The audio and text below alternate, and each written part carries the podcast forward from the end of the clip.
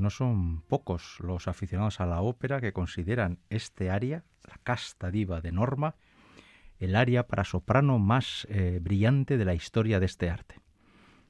Tampoco voy a tratar de discutir la cuestión. Eh, seguramente eh, se podrán plantear más de una alternativa igual de dignas, pero desde luego creo que es bastante difícil de discutir la calidad de esta página, su popularidad y que desde luego se ha convertido en una piedra de toque para todas las grandes sopranos líricas eh, del, siglo, del siglo XX. Hablamos en el terreno fonográfico. Seguramente si hablamos de la casta diva, eh, la gente tendrá en mente quizás sobre todo tres nombres. María Calas, Montserrat Caballé, Joan Sutherland. Y un servidor ha decidido comenzar con otra versión, con otra soprano, también grande, y que la verdad es que escuchada con atención esta versión de 1980, hay que decir que Leon Tim Price hace una lectura de la casta diva bastante peculiar. A mí personalmente no me ha parecido tan brillante como otras, pero en cualquier caso, Leon Tim Price, que sobre todo era una cantante verdiana de primera magnitud, una grandísima Leonora del Trovador o en Baloin Máscara o en Hernani. Ese tipo de verde lírico era lo que mejor le iba a la voz de Leontine Price. Pero en cualquier caso, eso, una interpretación de alta categoría, aunque quizás no en un punto de top absoluto como las que antes he citado. Bien, ¿por qué hemos comenzado con la casta diva? Pues una vez al mes aproximadamente dedicamos nuestro programa de forma monográfica al personaje central de una ópera y evidentemente hoy vamos a hablar de Norma, pero no de Norma la ópera, sino de Norma la mujer, la sacerdotisa, la que protagoniza la ópera. Eh, voy a partir en todo este programa de una premisa. Yo creo que eh, es importante dejar las cosas claras al principio, ¿no? Yo creo que Norma es la catedral del bel canto en la historia de la ópera. Eh, dentro del bel canto o del canto bello, que fue tan típico del siglo XIX, sobre todo en Italia, Existen distintas eh, óperas, obras, que pueden considerarse referencia casi ineludible, ¿no? Podemos pensar, por ejemplo, pues en I Puritani del mismo Bellini, en las óperas de las reinas de, de Gaetano Donizetti o en Rossini, ¿no? Pero yo creo que eh, en esto sí que estaremos bastantes de acuerdo. Si hablamos de bel canto y hablamos de la obra paradigmática por excelencia, seguramente saldría la norma de Bellini. Y claro, en esta ópera hay un gran personaje que es Norma, la sacerdotisa. Un personaje que está muy lejos de ser un personaje monocolor. Es todo lo contrario, es un personaje poliédrico. De hecho, eh, dándole vueltas a cómo presentar el personaje en este programa, se me ocurría que dentro de esta ópera existen cuatro normas, es decir, cuatro facetas distintas de este personaje que hacen que si bien ahora mismo que se os acaba de presentar, porque hemos comenzado con el Casta Diva, porque el Casta Diva es prácticamente lo primero que canta Norma en la ópera. Con lo cual, es, esos aficionados a la ópera que van a escuchar en Norma, van a, escuchar Casta Diva, eh, para los 20 minutos ya se pueden ir a casa porque ya no van a cantar más.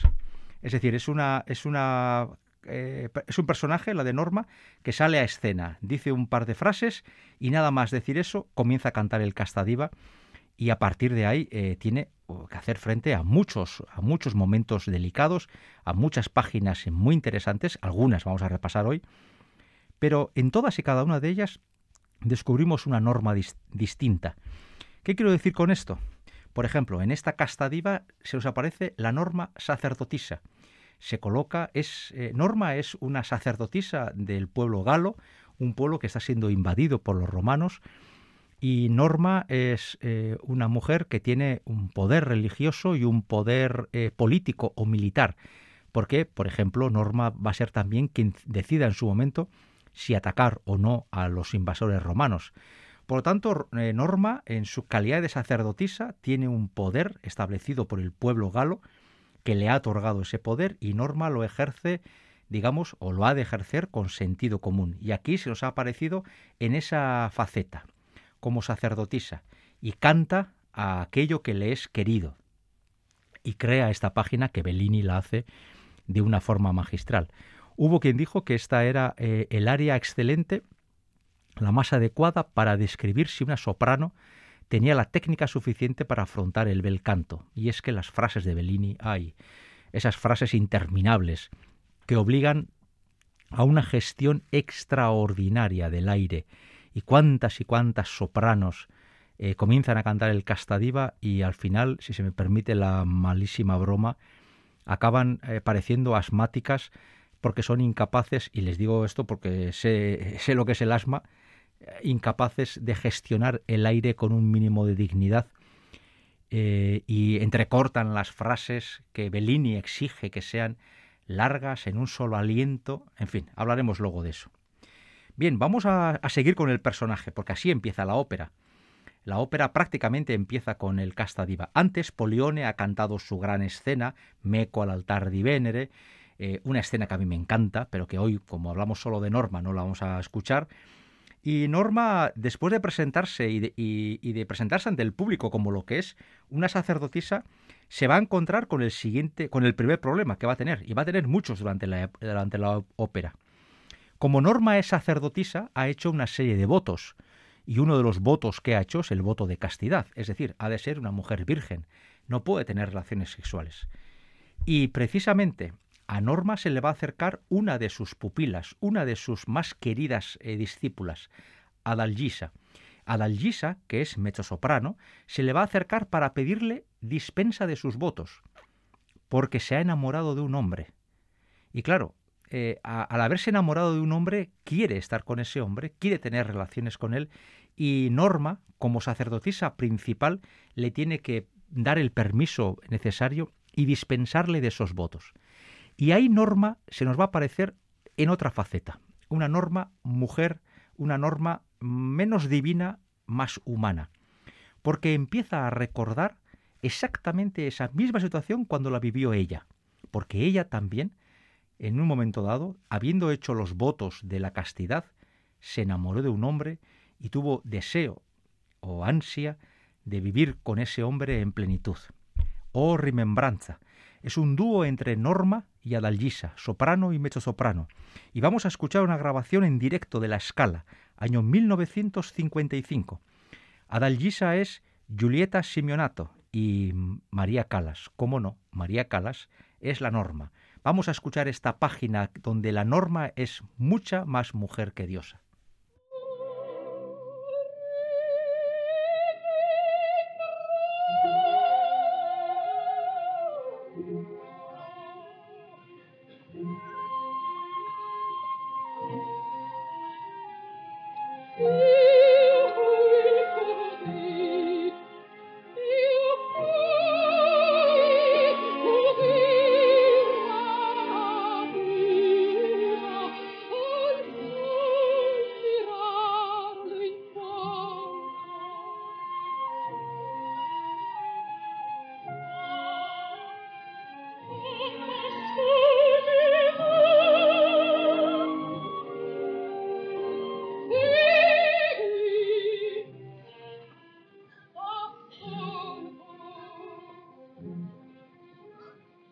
Thank you.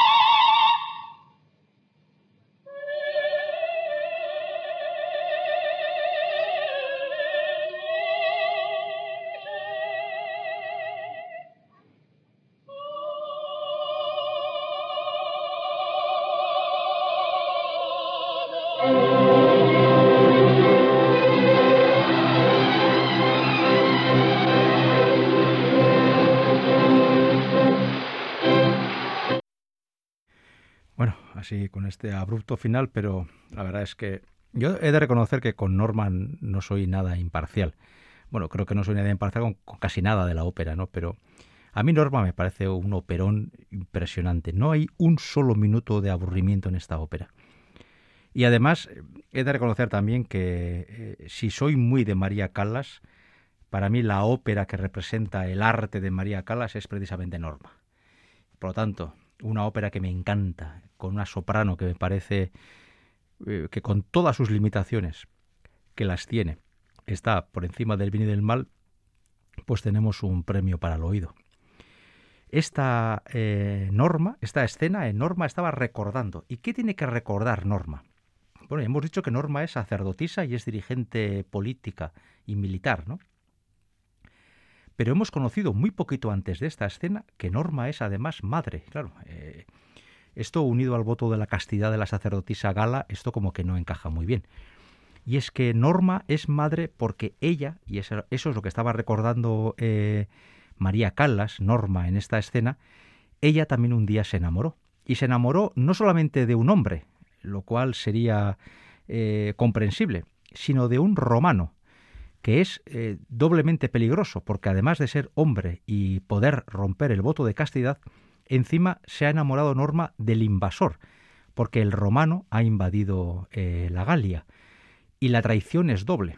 Es una traición a su religión, porque ha roto el voto de castidad, y es una traición a su pueblo, porque se ha enamorado y ha convivido y ha tenido dos hijos con un, eh, con un romano, en concreto con Polión, el general del ejército invasor. Con lo cual, eh, Norma tiene escondidos en el bosque, eh, bajo la tutela de Clotilde, su sirvienta, a sus dos hijos, y nadie más conoce de la existencia de los mismos. Adalgisa ahora le ha pedido permiso y claro, Norma se ha visto a sí misma años atrás cuando no se atrevió a pedir ese permiso para sí y decidió mantener la relación con Polione en secreto. Lo que Norma no sabe es que Adalgisa se ha enamorado, y aquí eh, en la ópera tantas veces ocurre, del mismo Polione, es decir, del mismo hombre. Y en cuanto Norma se entere, va a salir la Norma mujer despechada, porque aquí ya no hay ni religión, ni virginidad, ni amor, ni romanos, ni gaitas. Lo que tenemos es a una Norma despechada porque el hombre al que ama ha ido a enamorarse de su discípula y su mejor amiga, Adalgisa, y Norma va a sentir un profundo vacío, un profundo dolor. El acto primero termina con, con la escena en la que Norma le advierte a Polión que no va a permitir su eh, unión con Adalgisa. Pero el acto segundo, y Norma tiene solamente dos actos, va a comenzar con una escena que vamos a oír aquí, y que yo creo que no es una escena muy habitual en las elecciones de Norma. De hecho, casi nunca se suele poner. Pero a mí me parece que es uno de los ejemplos más eh, clarividentes que hay de cómo es el canto beliniano. Aparentemente, eh, bueno, la escena comienza cuando se levanta el telón en el acto segundo. Norma eh, está al lado de sus dos hijos que duermen y Norma porta un cuchillo en la mano. Va a matar a sus dos hijos. Porque si Polione se lleva a los dos niños a Roma, en Roma les van a tratar como galos o como medio romanos y quizás no sean libres. Y si se quedan en la Galia, les van a tratar como medio romanos y quizás tampoco sean libres. Así que Norma, desesperada y despechada, con el cuchillo va a tratar de matar a sus dos hijos para evitarles ningún sufrimiento. Y cuando esté a punto de hacerlo, algo le detendrá, será incapaz de hacerlo, y al final volverá a triunfar el amor de madre. Esta escena, que apenas es un recitado, es decir, un canto narrado y algunas largas frases belinianas, para mí es uno de los ejemplos perfectos de lo que, de lo que Bellini exige a una soprano a la hora de eh, afrontar el canto de norma. Y aunque yo normalmente cuando trato un personaje suelo colocar a cantantes distintas, a mí sí me gustaría escuchar este fragmento de nuevo en la voz de María Calas. Dormono entrambi, ambos duermen, y, toda esta escena se va a producir mientras eh, Norma tiene el cuchillo en la mano, sus dos pequeños están dormidos, ajenos a lo que está viviendo su madre en la cabeza y en el corazón, y Norma va a vivir desde ese momento en el que parece que por fin va a cometer el infanticidio hasta ese grito silencioso de su incapacidad de clavar el cuchillo en los cuerpos de los pequeños, precisamente por eso, por el amor de madre. Vamos a escuchar este comienzo, es el, justo los primeros cinco minutos del acto segundo y luego ya eh, caminaremos hacia otras escenas en las que Norma, nuestra protagonista de hoy, eh, centra toda nuestra atención. Vamos con el Dormono Entrambi en la voz de María Calas.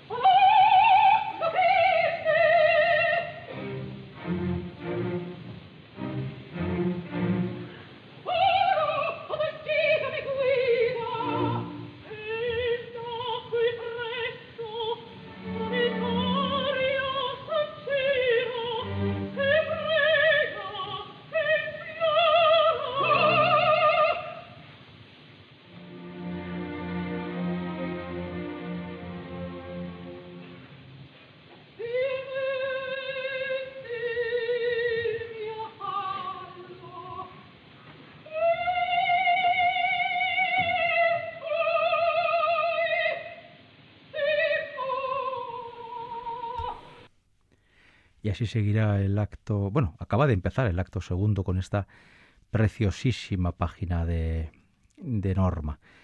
Aquí quizás no encontremos la melodía típica beliniana, eh, pero a mí toda la escena me parece acongojante.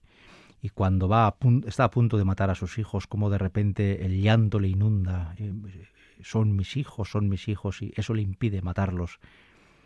En fin, y además eh, María Calas hace una, escenifica toda esta, esta norma, eh, mujer despechada, mujer dolida, lo hace de una forma sencillamente magistral. No iremos más a María Calas por hoy. Yo le pondría en todos los cortes, pero luego me, me dicen que no que niego la pluralidad. Y vamos a escuchar además a dos normas que nos quedan, las dos de un, de un valor descomunal. Eh, Norma va a encontrarse con, con Adalgisa y le va a, a, plantear la situación. Por cierto, hay una cuestión que no he mencionado. Eh, Norma es también una directora militar, es la que decide o no eh, atacar al, ejército romano. Y hasta ahora se ha negado a atacar a los romanos porque Polione, su amor secreto, es el jefe de los romanos. Y claro, una hipotética guerra podría afectar muy gravemente a la salud de su amante. Eh, ello ha provocado en muchos casos que los galos estén desconcertados porque Norma se niegue a atacar al invasor. Y sin embargo, de repente Norma va a llamar a todo el mundo y va a, decir que sí, que es el momento de atacar, que es el momento de atacar al mundo romano y es que ahora más que la norma sacerdotisa o dirigente militar puede esa mujer despechada que quiere castigar a Polione por su infidelidad. Adalgisa, que ama profundamente a Norma como su como su guía espiritual, se da cuenta de la situación y se da cuenta de que se ha metido sin querer en medio de un fregado bastante hermoso y va a tratar de convencer a Polione de que le abandone y que se vuelva con Norma, que a fin de cuentas eh, comparten dos hijos. Pero Polione está totalmente empeñado en quedarse con Adalgisa. Y cuando Adalgisa le comunique a Norma que sus gestiones han sido infructuosas y que Polione no quiere saber nada con Norma, Norma va a sentir un profundo dolor. Por eso decíamos al principio que Norma es poliédrica. En ocasiones se nos, se nos plantea, se nos presenta como una dirigente religiosa muy importante del mundo galo, en otras como una dirigente militar, en otras como una madre desesperada y en ocasiones como una mujer despechada. Es decir, tenemos eh, los elementos fundamentales, religión, ejército y, por así decirlo, los sentimientos cotidianos todos, todo ello fundidos en un solo personaje, Norma. Y yo creo que de ahí surge esa especie de, de admiración que hay por esta ópera y por el personaje en sí mismo. Y es que hoy aquí en Radio Vitoria, en Ópera On, estamos dedicando todo nuestro programa, el programa 220, a Norma, la sacerdotisa. No estamos repasando la ópera, queremos profundizar un poquito siquiera el personaje central de la ópera homónima. Gorka Torre en el apartado técnico y un servidor Enrique Berta ante el micrófono somos quienes estamos construyendo esta propuesta en torno a voces fundamentalmente femeninas, como no puede ser de otra forma. Aunque ahora vamos a escuchar la única voz masculina del programa, y es, va a ser ni más ni menos que la de Luciano Pavarotti.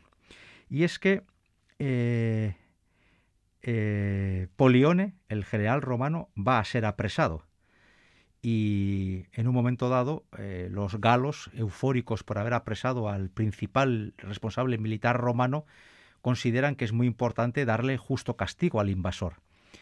Eh, Norma va a ser sujeto de una profunda contradicción. Por un lado, como gala le quiere castigar, como mujer despechada le quiere castigar, pero como mujer enamorada no.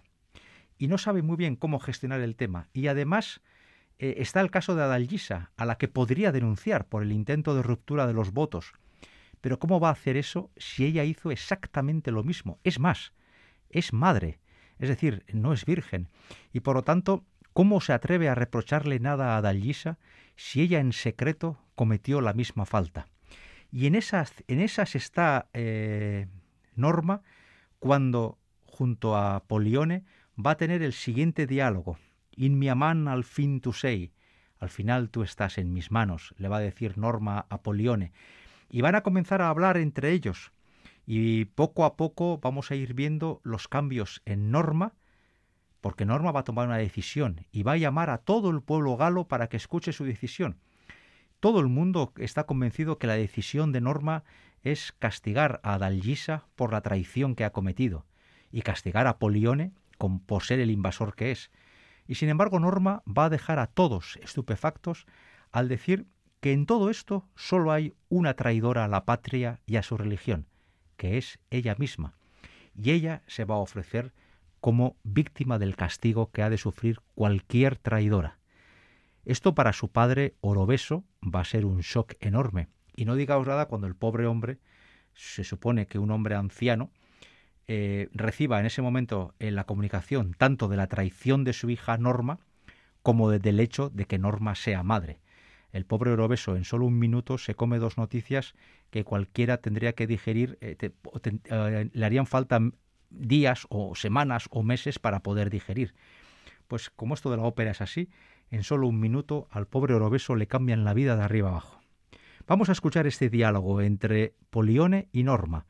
Ya hemos dicho que el Polione es eh, Pavarotti y la Norma es, como no, hablando de Pavarotti, la pareja discográfica por excelencia, Joan Sutherland. Escuchamos este dúo y caminamos hacia el final de la ópera.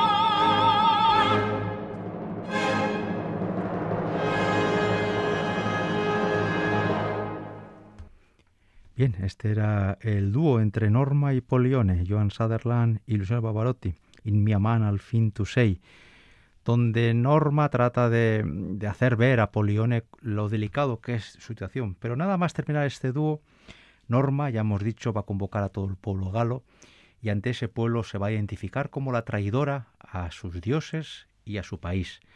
Se enamoró de un romano, fue madre, rompió sus votos y dice merecer el castigo. Eh, ese es el, argumento o el, el, tronco en torno al cual se estructura la escena final de Norma, donde Norma, en unas pequeñas frases, se nos aparece en su integridad. Hemos tratado de describir cómo Norma es ora sacerdotisa, ora eh, mujer eh, madre o mujer despechada, y sin embargo eh, en el último momento recupera toda su dignidad, si es que alguna vez la ha perdido, se presenta ante su pueblo con absoluta sinceridad, asume el castigo y se levanta una pira donde va a ser quemada eh, Norma por traición. Y Polione, ese hombre que abandonó a Norma por el capricho o por el amor de Adalgisa, de repente y sólo entonces comprende la enorme dimensión de la mujer que tiene a su lado y decide asumir junto a ella el castigo de la muerte. Norma y Polione caminarán juntos hacia la pira funeraria y así terminará la ópera. Esa escena final, que es la que vamos a escuchar ahora, era para un compositor como Richard Wagner la escena final más hermosa que él conocía. Supongo que siendo Wagner hasta que compuso él la primera, claro pero Wagner era un auténtico devoto de Norma, de la ópera, y de esta escena final, que consideraba una parte genial, eh, cosa que, aunque no tenga la menor importancia, estoy de acuerdo. Y este último corte musical, el quinto de hoy, nos va a permitir escuchar a, la cuarta norma.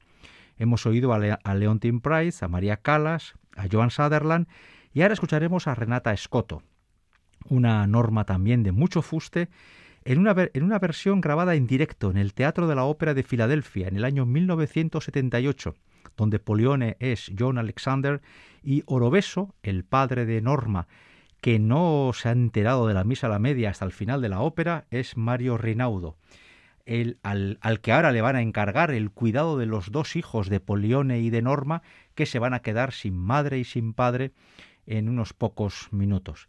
Esta escena final, de una belleza para mí eh, enorme, inconmensurable, eh, cierra este programa que hemos dedicado hoy a Norma, a Norma la sacerdotisa, a Norma la madre, a Norma la mujer.